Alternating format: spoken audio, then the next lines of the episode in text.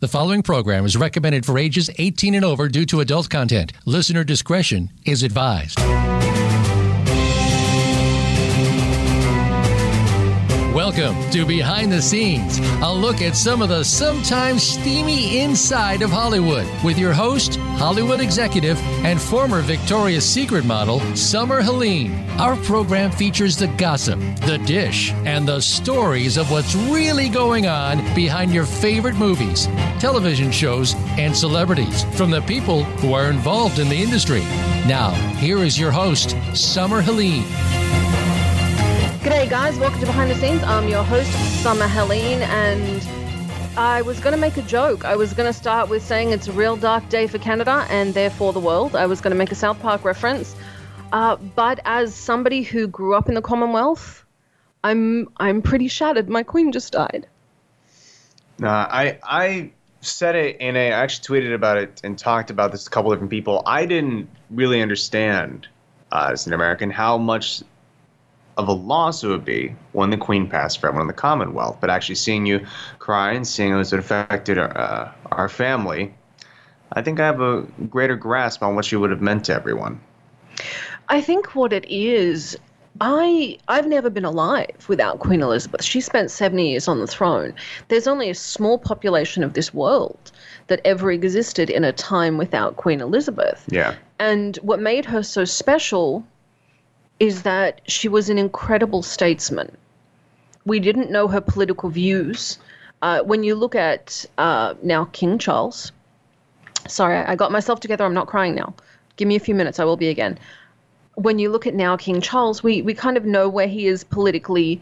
The Queen was kind of that last vesture of a monarch that stuck to the old ways. We didn't know who she was personally or where she was politically so we could project ourselves onto her.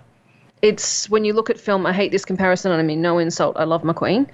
Um, when you look at a film, the lead character is never the quirky quirky one, it's always the supporting cast. Because you have to see yourself as that lead character to to to picture yourself in that movie or to picture yourself in that scenario. There's a reason the lead actor is usually so much more boring than than the others. And in the Queen's case, you hear stories of her having a natty sense of humor. There's a great story about up at Balmoral. She was with her bodyguard Dickie, and uh, bumped into a couple of Americans while they were wandering around. The the Americans had asked her if she was local, and she said, "Oh well, I'm from London, but I have a holiday house over the hill." It's pretty cheeky. It was pretty cheeky, and uh, they turned around and said, "Well, how long have you been coming here?" And she said, "About 80 years." And they got excited and said, "Well, then you must know the Queen." And she said, "Oh no, I I don't know her at all, uh, but Dickie does." And so they got really excited and took pictures with this bodyguard. Asked the Queen to take the pictures, uh, and you know it reminded, and then they took one with her and her comment when they left was i wish to i could have been a fly on the wall when somebody tells them who i am when they show them pictures at home you know this is a woman who who was invited to a couple's wedding because she was going to be in town that day. Right. And said no. And she said the reason she said no, and she got this wedding invitation a year beforehand, was because if she said yes, they had to set up the police escorts and all the stuff, and it would interrupt this woman's wedding. So she said no, showed up with the husband, with, with the Duke of Edinburgh, and surprised them. That's awesome. That's what you, you wouldn't think. It's. I, I think from a smaller, and I don't mean this to compare to myself, but it's my only experience with this um, whenever I respond to a comment on social media and they, oh, it's incredible. I never thought you'd reply. You know, we're we're all at the end of the day people, and we all get a kick and have did fun and talk to Did you just compare yourself to Her Majesty, the I late did. Queen of England? I did. And, don't don't. and so when she shows up to events like that and people get super excited, I'm sure she every part of her wanted to go to this wedding. She wanted to be able to enjoy it, put a smile on people's face. she wanted to make people happy. There you go. and I think that's what was so incredible. I think she was she was a great statesman. She she she was the last great statesman. No, that's not true. We still have uh, the Queen Mother of Spain, Queen Sophia. Okay. So I don't know anything about Queen Sophia. I hate you No, you don't. a little bit. Okay. So she's it, we're, we're really seeing the last vestiges of the old way, and I was shattered when outside Buckingham Palace they started singing "God Save the King." And so that's really hard for me. This is a woman that's been on my money. My grandmother used to tell us growing up, mind your manners or you'll never have tea with the Queen. when we were learning our table manners. She has been the backdrop of our entire life, or at least mine. Yeah. She was always on the money. She was always present when we go to the Return Servicemen League. My dad was in the service. He was with the uh, her Ma- he, he was with the Australian Royal Navy. He was with Her Majesty's Navy, and I think that really is something you don't think about how entrenched monarchy is in our way of life. And I'm hearing now actually um, Republican views. And, and so anyone knows this isn't political to America. This isn't like Republican Democrat. It's people in my country that want a republic. And I'm starting to hear echoes from Australia of people wanting a republic, which I don't. I'm happy with a monarchy. I'm hearing it from people in, you know, the Caribbean. You're hearing it from people around the world saying, well, now that she's gone, what is the point of a monarchy? And I was worried, you know, would would Prince Charles step up to the task? And I really think he did. His first speech as king was perfect. It set a good tone. Prince William's going to be stepping into the Prince of Wales. I think the Duchess of Cambridge will make a wonderful Princess of Wales. And I hope I'm just going to shout this out in case anyone in his PR team hears us. I'm a media strategist, listen to me send Prince William and the Duchess of Cambridge on tour through the colonies, through the Commonwealth. It's not colonies anymore, it's now the Commonwealth. Um, send them on tour through the Commonwealth, send them to Australia, Canada, send them everywhere. New Zealand and South Africa, send them everywhere.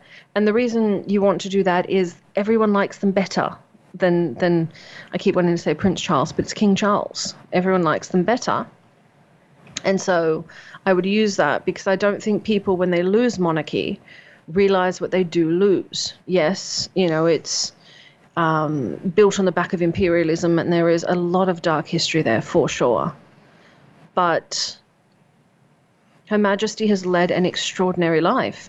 She's lived through more change and reigned through more change than any other monarch. And the second Elizabethan age I mean, we've gone from a point where the, the Queen sent the first email in the 70s. We've come from a point where radio was the way to communicate to the phone in your pocket. Things have changed so drastically. She she was on Zoom. Mm, yeah, she was. Forgot about that. You know, I thought, and this is ridiculous to be fair, but I did think for some reason she would just outlive everyone. You know, I, I know it's not realistic, but I just expected my grandkids would grow up under Queen Elizabeth. I think it was well put. She's because she's been the backdrop of our lives, especially in the Commonwealth. You don't think about that, and because her mother lived to 101, I think there was an expectation that she would too. Mm. That she'd live past 100, and I desperately wanted her to. I'm not. I wasn't ready to lose the Queen. But I do have to say, to be fair, I don't think you would have been ready at any point. No, she made it to hundred. Be like, she can make another hundred. she can. She can make it a few more years. just, just get her to carry just on. Always a few more years. And I think that's that's the hard point. Is she's been that part of our lives. So for people in the Commonwealth, it's quite shattering to lose her. Right. Really shattering.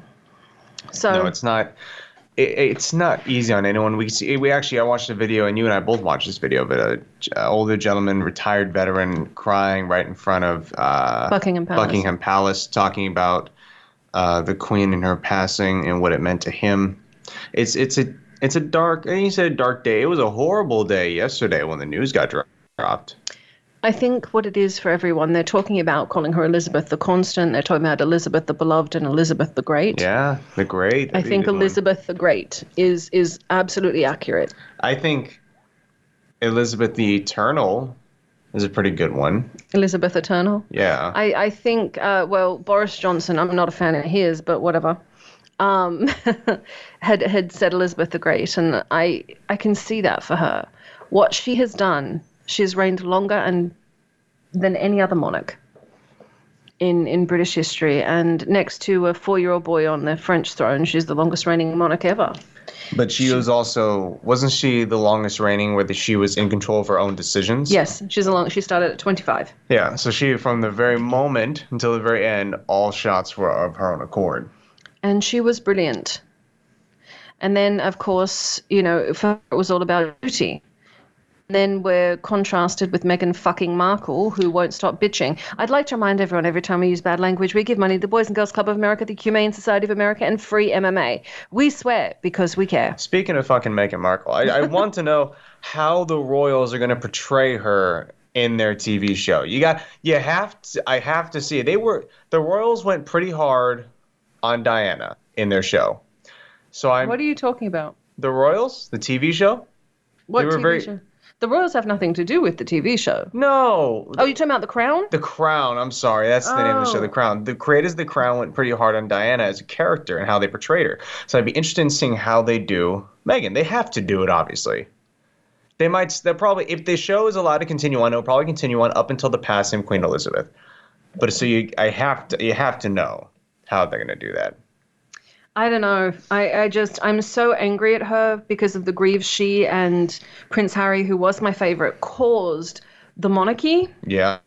Like, just so freaking angry with how much grief they caused uh, before the Duke of Edinburgh's death and before Her Majesty's death. Even up to the last moment. Mm-hmm. Yeah, I don't.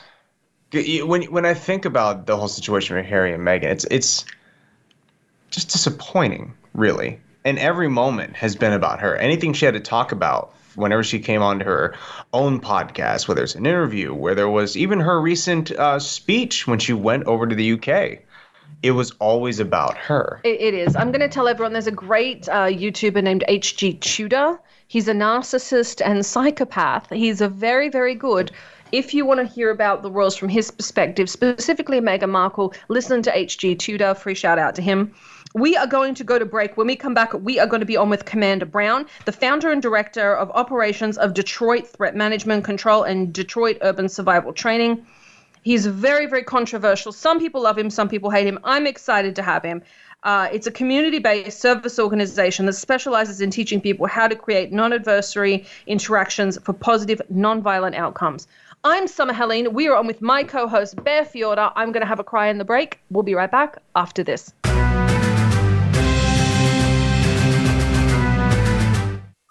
Streaming live. The leader in Internet talk radio. VoiceAmerica.com. Racers and Rental Cars is the program for wannabe pro racers and those interested in the racing profession and automotive industry. Join hosts Cameron Foray and Don O'Neill as they take you behind the scenes with previews and review for race day. It's about the business as well as the fun. We've got the scoop, the guests, the discussion, and the WTF moments. All you need to do is bring your ears. Racers and Rental Cars heard every Saturday at 10 a.m. Pacific Time, 1 p.m. Eastern, right here on the Voice America Variety Channel. Have you had a chance to check out Voice America's online magazine and blog? If you love our hosts and shows, check out articles that give an even deeper perspective, plus topics about health and fitness, movie reviews, philosophy, business tips and tactics, spirituality, positive thought, current events, and even more about your favorite hosts. It's just a click away at blog.voiceamerica.com. That's blog.voiceamerica.com. The Voice America Press Blog. All access, all the time. Become our friend on Facebook. Post your thoughts about our shows and network on our timeline. Visit facebook.com forward slash voice America.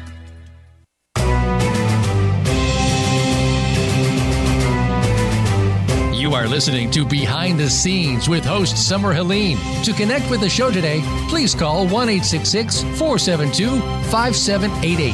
That's 1 472 5788. You may also send an email to bts at summerhelene.com. Now let's go back behind the scenes. G'day, g'day, guys. Welcome back to Behind the Scenes. I'm your host. I'm going to call myself Sniffles McGee at this point because I really cannot stop crying.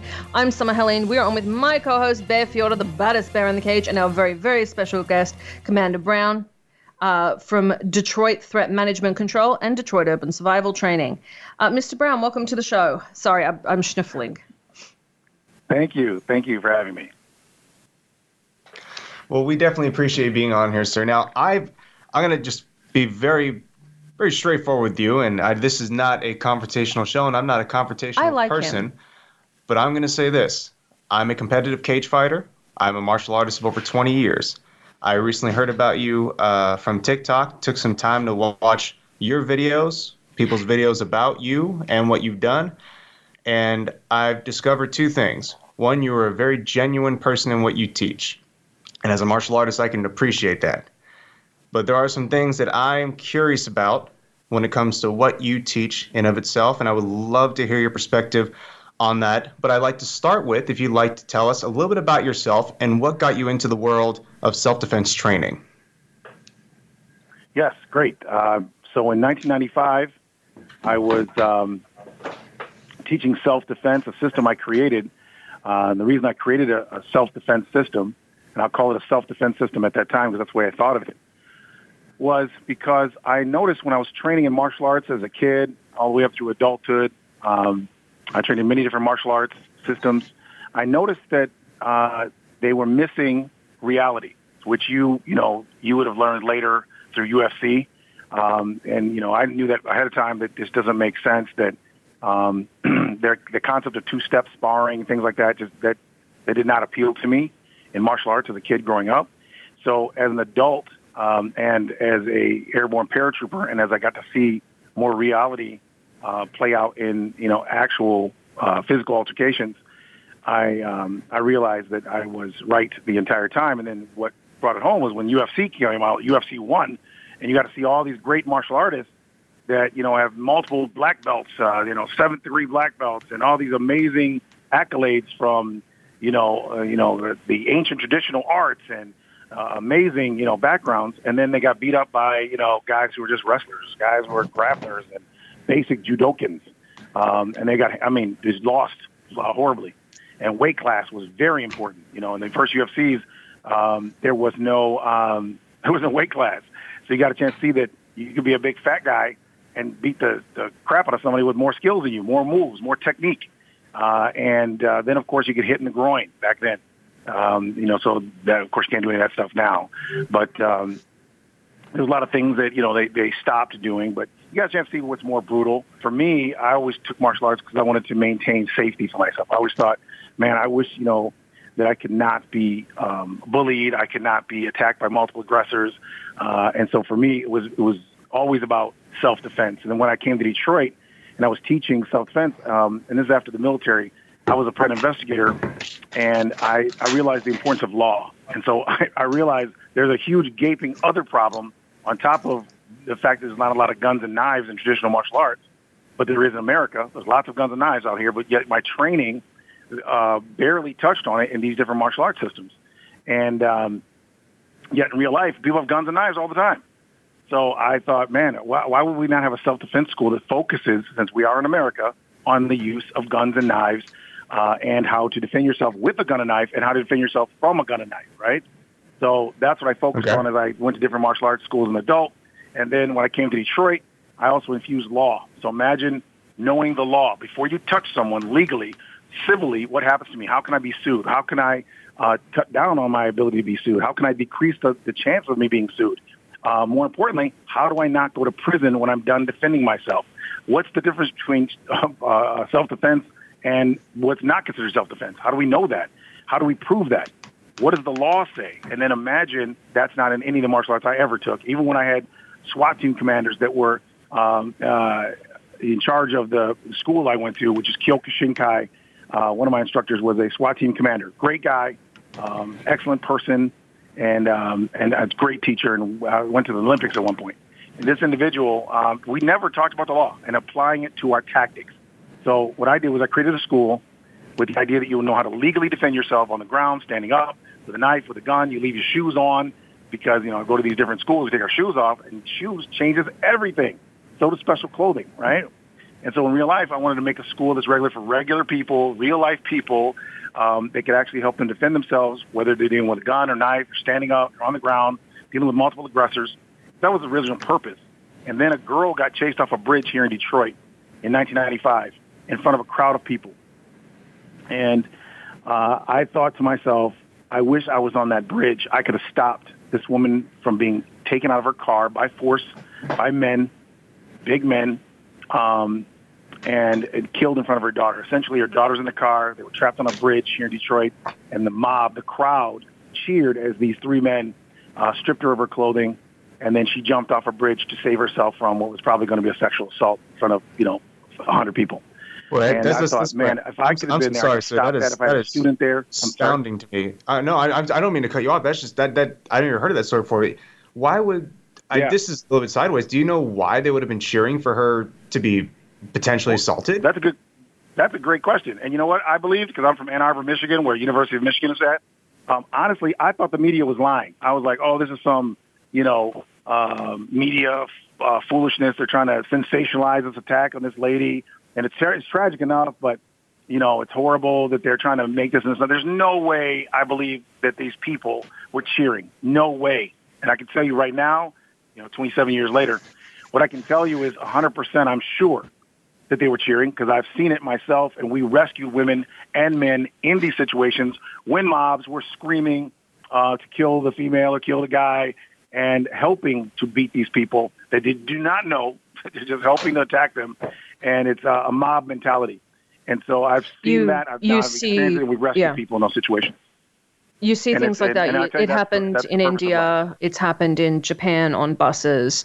It's actually Oh, yeah. uh, not as uncommon a situation as you would think. Correct. Wow. Um, it, I Yes. wish it was, but it's it's um, the the flip side of the bystander effect, unfortunately. Yes. Jesus Which is Christ. where Correct. groups And a lot of people engage. don't know that. Yes, a lot of people don't know that, but that's what people do. They actually cheer you on. Now you can see it in some of the videos where you actually watch some craziness and they're video recording, right? Because now you have video cameras. Back then there was no video cameras really. So, um, but now you actually see it and you're thinking, well, why don't they help? Why don't they get involved? That's that's individuation. They're not going to do that. It's not normal. Uh, and then the bystander, the reverse of this bystander effect is where you actually want to see it evolve into something more, more fighting.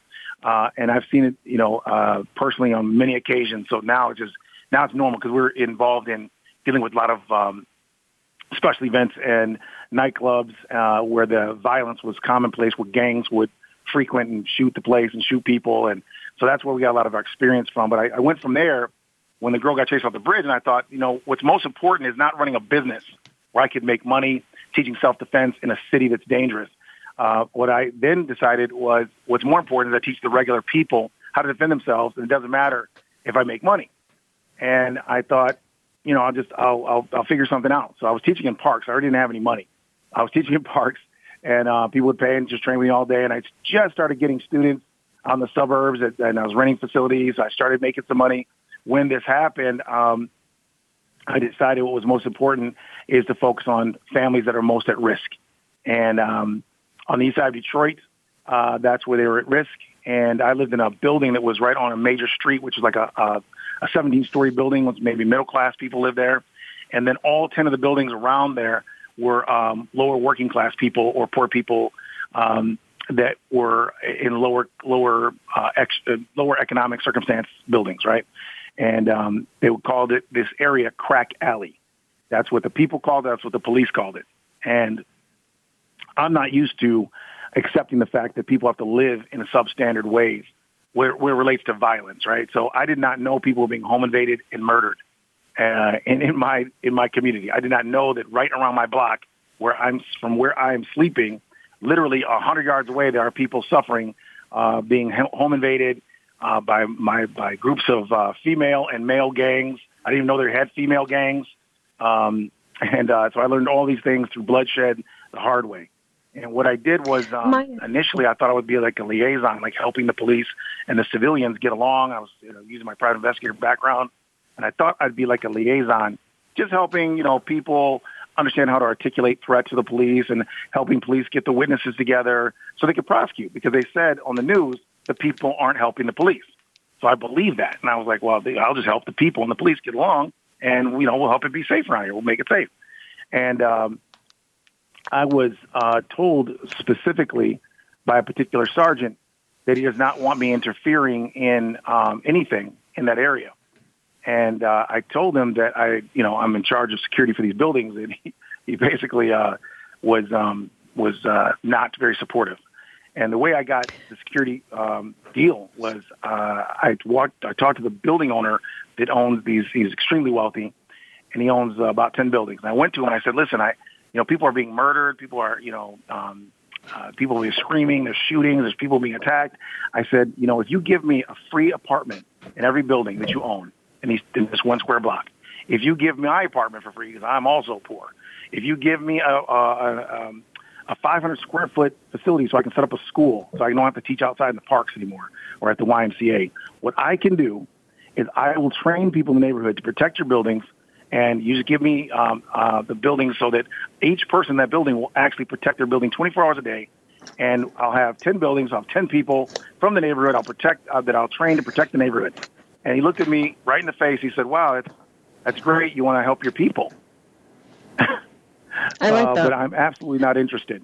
I'm not interested at all. I said, what? I don't understand. Why would you not want to help the people stay alive? People are being home invaded in your building. And he goes, I'm not making any money, first of all. I haven't made money in 30 years. I mean, I've not been making money. So how is it that I am going to believe you can do something that the Detroit Police Department can't do?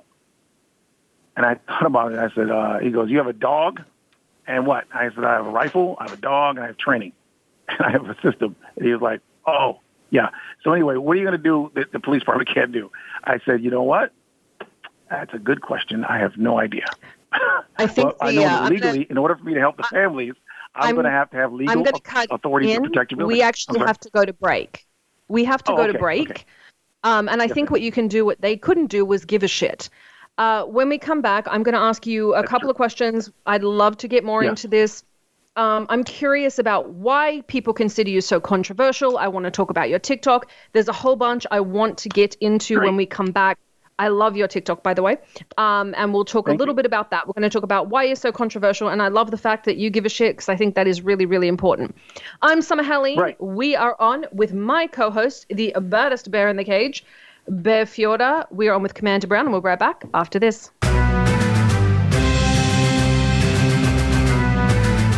Stimulating talk Gets those synapses in the brain firing really fast. all the time. The number one internet talk station where your opinion counts. VoiceAmerica.com. Tune in to the Patricia Raskin Show on VoiceAmerica.com every Monday at 2 p.m. Eastern Time and 11 a.m. Pacific Time. This is the program that helps you turn obstacles into opportunities, challenges into solutions, and find answers to tough questions with the award winning powerhouse voice of radio, Patricia Raskin. So tune in and call in to the Patricia Raskin Show, Mondays at 2 p.m. Eastern Time and 11 a.m. Pacific Time, right here on the Voice America Variety Channel. Think you've seen everything there is to see in online television? Let us surprise you. Visit VoiceAmerica.tv today for sports, health, business, and more on demand 24 7. Have you had a chance to check out Voice America's online magazine and blog? If you love our hosts and shows, check out articles that give an even deeper perspective, plus topics about health and fitness, movie reviews, philosophy, business tips and tactics, spirituality, positive thought, current events, and even more about your favorite host. It's just a click away at blog.voiceamerica.com. That's blog.voiceamerica.com. The Voice America Press Blog. All access, all the time. Follow the Voice America Variety channel on Twitter. Our hosts always have something to say, and we know that you do too. We tweet on today's hot topics, and you're welcome to follow us. Speak up and join in at Voice AM Variety. That's at Voice AM Variety.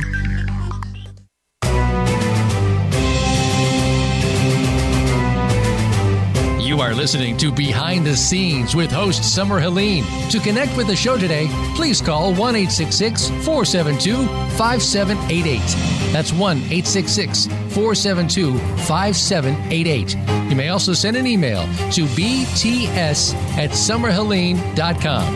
Now let's go back behind the scenes. G'day, g'day, guys. Welcome back to Behind the Scenes. I'm your host, Summer Helene, and we're on with my co host, the baddest bear in the cage, Bear Fiorda, and our very special guest from Detroit Urban Survival, Commander Brown. G'day, g'day. Welcome back.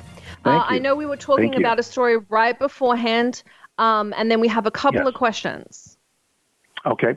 So in closing, uh, what got it started was I did. I did say to the uh, building owner, you know, I heard you lost seventy thousand. Give me six months and let me stop these home invasion murders, or you know, at least die trying. And he said, you have six months.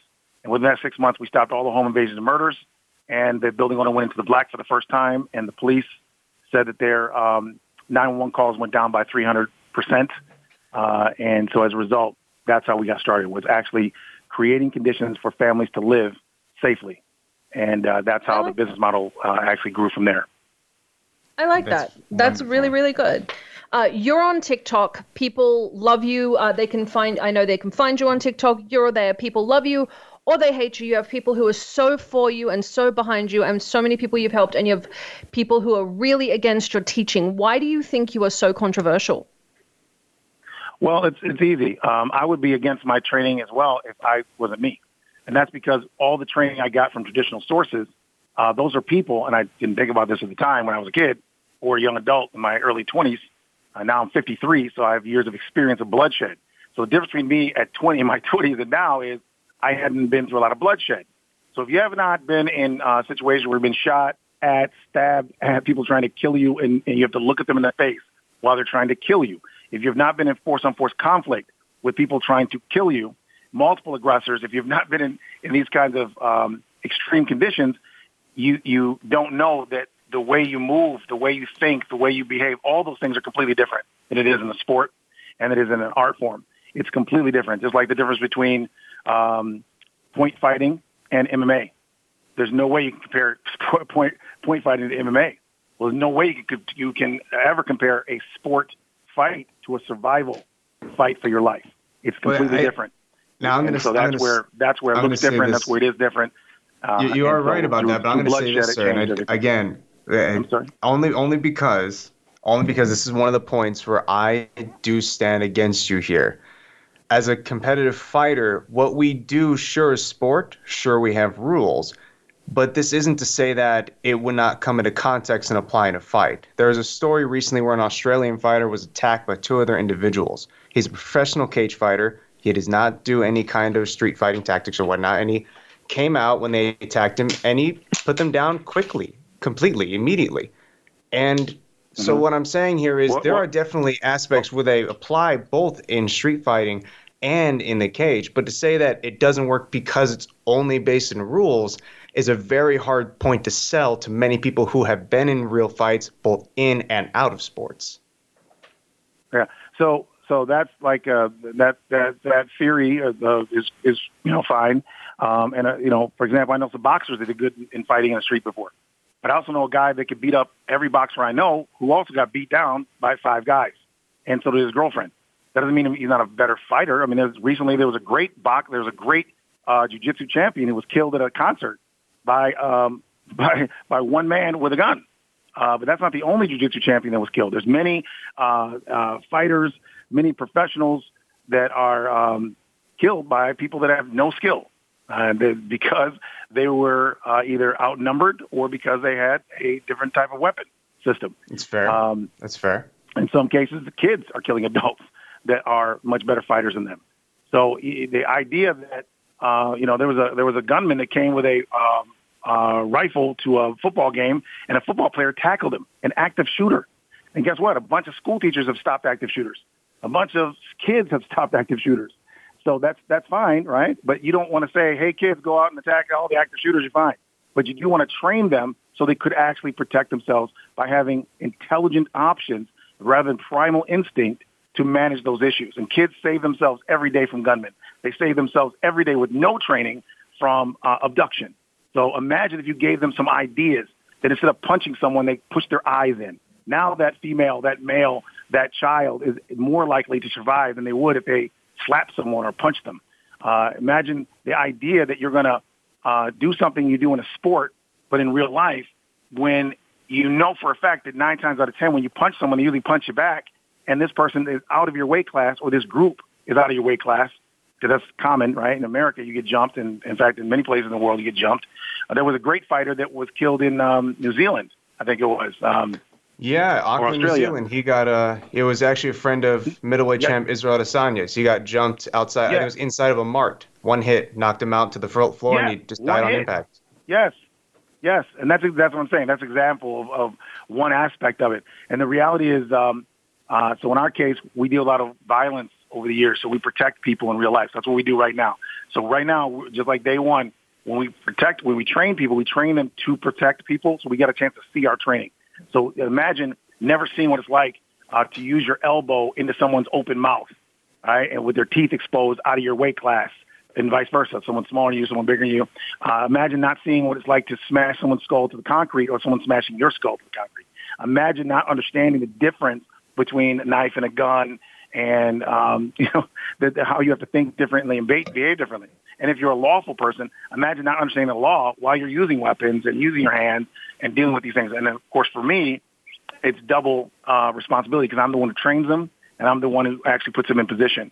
So that means I have a lot more responsibility to understand the psychology of the team members, the psychology of the people that we're dealing with, uh, the laws involved, as well as the skills. And it goes in that order: psychology first, law second, skills last. Because if you have skills but you don't understand the law and you don't understand psychology, you will not know a real threat from false threat, and you also will not be able to legally conduct yourself if you don't know the law and how it works. And good Now, people go to prison every day for that reason. From a legal perspective, I actually agree with you completely. From a psychological perspective, I agree with you completely.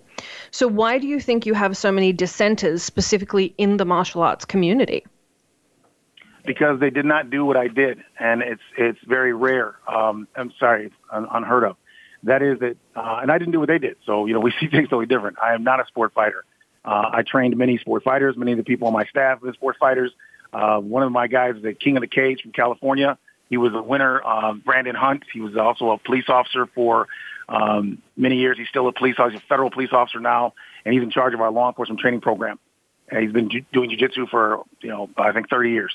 Um, but uh, he is um, I've been a student of mine for about five years because he loves the the reality of our training. And um, as a police officer, he's been in many situations, so he saw it was applicable. Um, but uh, the reason that people don't see my training as appropriate is because they have not been in bloodshed situations on a consistent basis to see what really happens. They weren't responsible for bodies, for lives. They weren't responsible for multiple people and have to go out armed and armed and have to deal with force on force conflict with gangs. And that if you do that, it'll change you. So what you got to do is like it's like real. It's like imagine, um, you know, uh, again going back to point fighting versus MMA fighting. It's totally different. It's it's you know you could be a, a, a seventh degree black belt and and be great in martial arts, and then go into MMA setting, and some high school kid could uh, could submit you. So you know you're talking about two separate subjects. It doesn't mean that the traditional martial artist is not good. It means that you just changed something, and now it's no longer uh, going to be something that can help them against this particular type of person. And so You know, when you're dealing with um, with vi- violence in the street, you're talking about something completely different. You're talking about psychology, law, and skill that must be in an order. So we have an actual system, an academic system. You have, you have training that's academic. So you learn about the law, you learn about psychology, but it's not theoretical. It's learned through bloodshed. So I tell you about what it means when someone stands like this, when they move like this, and then how to create nonviolence by understanding proxemics and how it how it affects the mind. Uh, understanding how to um, understand brain science, understanding human reaction time, uh, That- that's understanding your fair. subconscious response Uh, to, to threat. Brown, I, I'm so sorry. I, I get what you're saying. I, I absolutely agree with you. But you said something earlier that, that touched me, and I had a question lined up for you on this exact matter. So I, I love that you brought this up. You, I, I would consider you, or at least from what I hear of other people and yourself and your teachings, weapons expert, gun expert, military man. So why do you think other people in your particular field, military specialists, Navy SEALs, say that the techniques you teach people are either not viable or at most dangerous. A prominent person being Jocko Willink has spoken out against you particularly. Oh, Ras, Ras, um, Bas Rutten too. I was really shocked. That's, that's one of my that's one of my my jujitsu heroes. Ah, that makes it makes sense. Oh, yeah.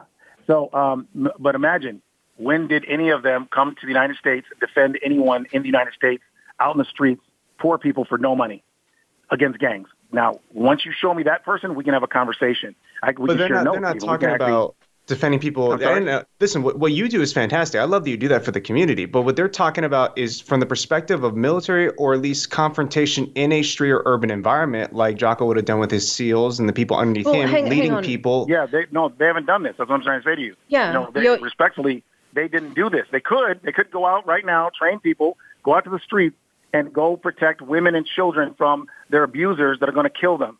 okay? Because that's happened across our country. Domestic violence is a very serious problem. So go out there, keep them alive. And guess what? Some jiu-jitsu guys have done it, and they died doing it. Some didn't, I'm sure, but uh, some have died. And that's because it's a different thing dealing with a person who's coming to kill someone versus someone who just wants to fight. And my point in saying that is we need to train jiu-jitsu people, boxers, and everyone to understand these things to increase their survivability. There's no competition here. I'm not competing with Willink or any of these people. SEAL team guys Right, and everyone right. else needs to understand these things to increase their survivability and staying out of trouble. So imagine you try to use SEAL team training without understanding the law in the United States. You can literally get yourself in a lot of trouble. And uh, the SEAL Ah, team guys all will tell you that. There's the SEAL team guys right now telling a story about how he got in some stuff with uh, with uh, uh, people right out of BUD/S. He got in trouble with the police right out of BUD/S. Um, and so I mean, this is real. So you understand the law. If you don't understand the law, you literally can destroy your whole family. Your, you know, my point is to help people not make a mistake, understand psychology, understand law, and have the skills. Now, where did I get my knowledge from? Bloodshed. You should not have to learn the way I learned. You should not have to understand um, what happens when and how to articulate threat with blood all over you. Bloodborne pathogens are a problem. I was very fortunate.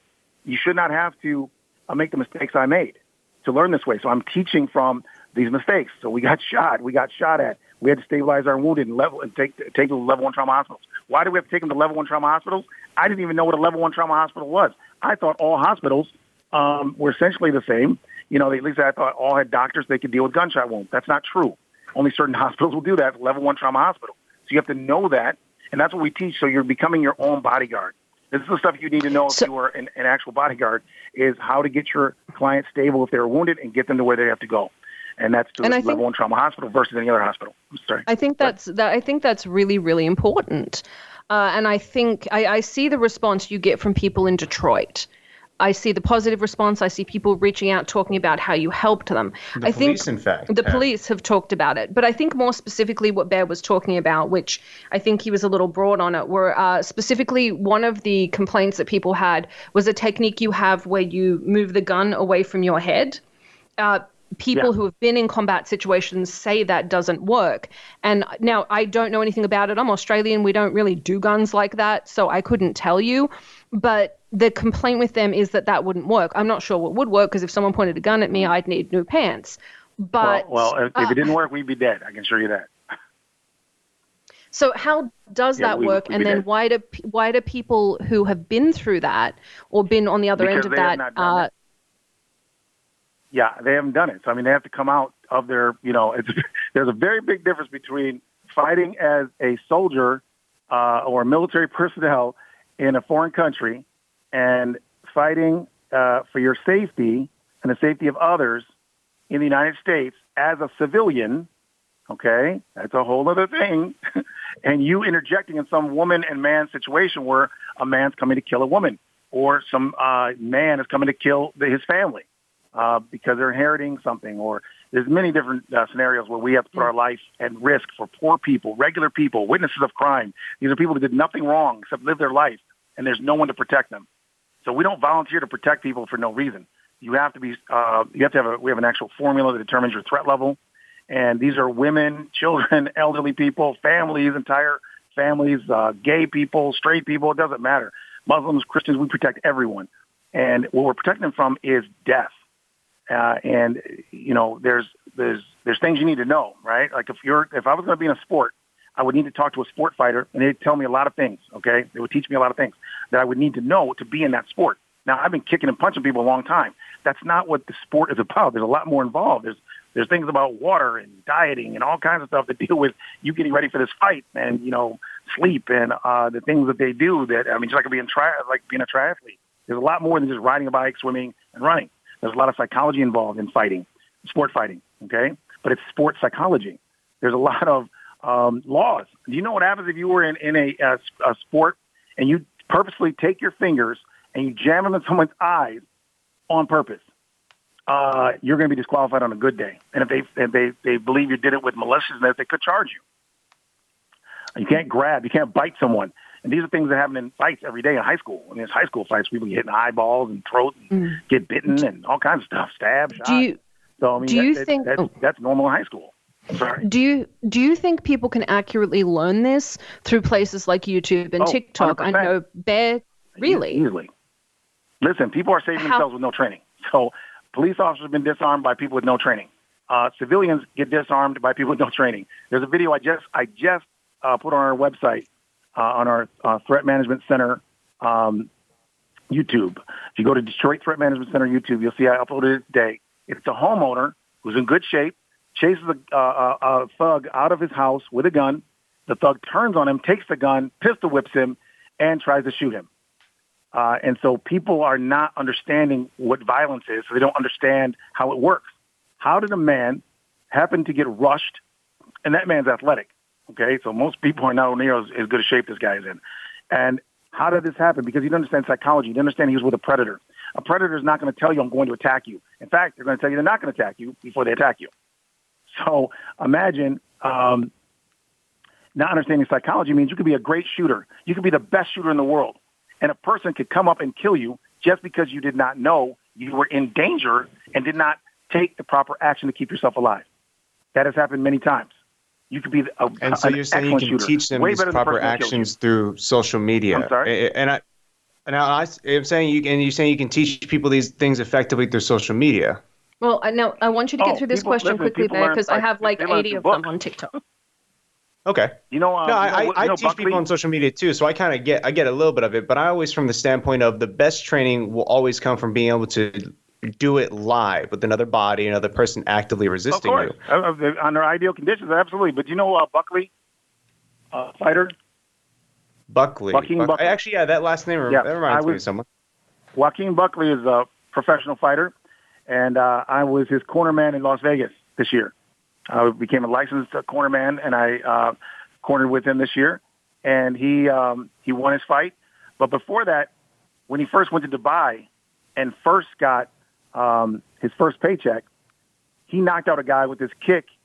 Um, he called the two-touch kick, and he knocked him out and got 20 million hits or 30 million hits uh, views on uh, on online. It's an awesome kick, and his teacher was YouTube. Everything he learned was from YouTube. He never had a teacher prior to that point. Now he's got great coaches, of course, but before that, he learned and his friend learned by watching YouTube videos. Wow. So I'm going to jump into lightning round. We have a bunch of questions for you online. I'd like to try and get to a few of them. So we're going to try lightning round since we only have about five minutes left. Um, first question What is the best way to defend yourself if you don't see someone coming? Um, the best way you can. You have to adapt to whatever happens to you, and the more intelligent options you have, the better your outcome's going to be. Can a smaller person defend against a larger person in a physical attack? 100%. There's many women that are in prison right now because they killed a man who was much larger than them, and that's because they were committed to their outcome and saving their lives, the lives of their children, in some cases. Okay. I have a personal question. How did you get so popular on TikTok? Just for anyone out there that wants to do that, because one of the questions we always get, and I have 10 different variations of this, is how did you get famous online?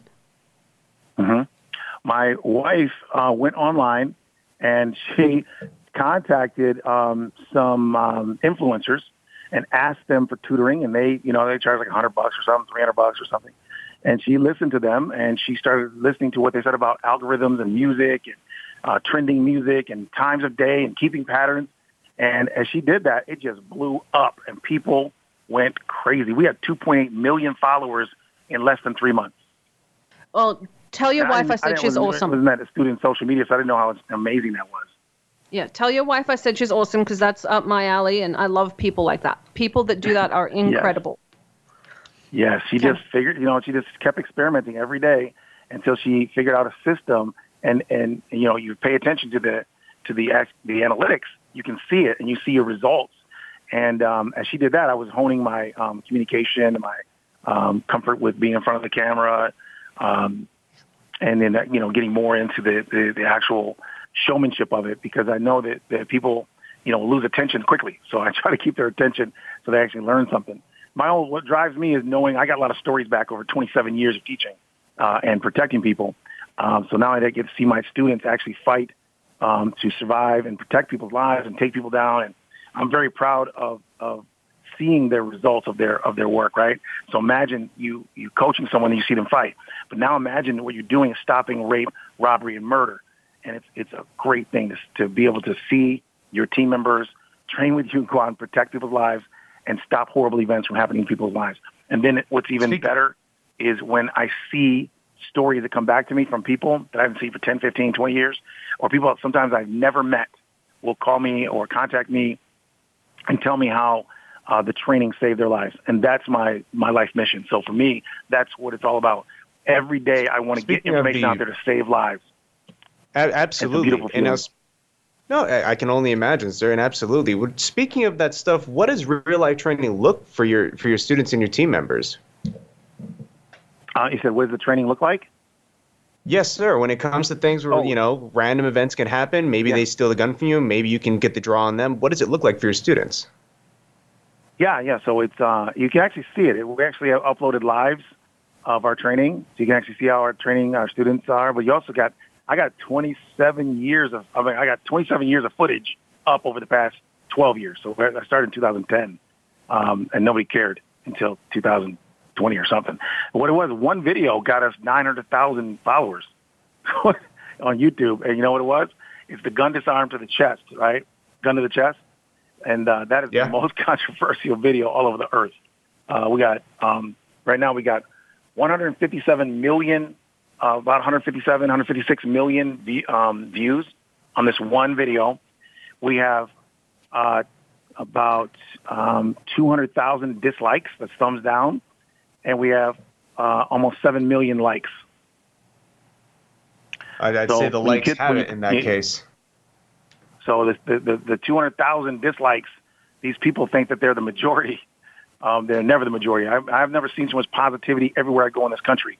California, Texas, uh, New Hampshire, um, oh God, Austin, uh, uh, every single place I go, my, uh, South Florida, incredibly positive uh, country towns. I don't care where I go. It could be a gas station in Florida. Everyone is super positive, super happy, and super excited. And so it's, it's now, great to see people happy, man. We only have about three minutes left of the show. I'd love to have you on again because we have like 600 questions for you. Absolutely. No exaggeration that we never got to. Okay. but I really did enjoy hearing you talk. Um, I, I really Great. did. I learned I learned a great deal. Um, I would love to have you on again. I'm going to have Alexis contact you and set that up because I know we're going to get so much Great. hate mail for not asking you people's questions. don't oh, you know, let them know they can go to our um, YouTube and, and you can also Google us on on uh, just Google. You'll see, I mean, thousands of of, of videos, pictures, and uh, lots of stories in the media, national and international media. So we've gotten, uh, you know, because before this, before this social media hype right now, um, we were already uh, being um, featured in a lot of uh, publications related to the people that like freedom in our country and people that like, um, you know, less government and more um, protection and more self-protection, self-reliance. And uh, they were very supportive of our organization for the past, you know, decade. So they've been flying me around the country to talk about how I was able to protect the community, how we still protect communities. Currently, we protect about 5,000 families 24 hours a day, seven days a week. In our 27 years, none of our families have been killed. Not one home invasion, not one murder, um, not one carjacking, which, by the way, is a lot. That says a lot here in Detroit. Because if you look at the crime mapping, uh, crimemap.com, you'll see that around our communities, there's um, like just last week, there was a mass murderer that was one block away from us and away from our protected community, one of our protected communities. And that's because they don't come in our community because they don't believe they can do this so safely. And that's because of our history of being responsive to the people's needs to keep them alive and safe we, by proactively uh, preventing them from being hunted. We we have about 10 seconds left. Tell everyone where okay. to find you.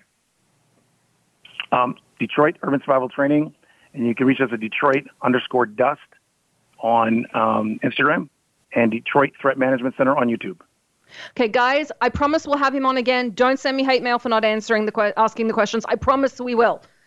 I'm Summer Helene. Yes. Thank you very, very, very much for being on. Thank you, of course, to my co-host Bear Fiorda. You can find him everywhere at Bear Fiorda. He's the guy that punches people in the face. And don't forget to follow the show at TuneIn BTS across all social media platforms and listen to the shows live here on Voice America. They, they know where to find us. They're already sending me angry messages for not asking him questions. well, I got, I'm plugging the show in. Okay, fine. Guys, thank you for joining us. We'll see you next week. Good night.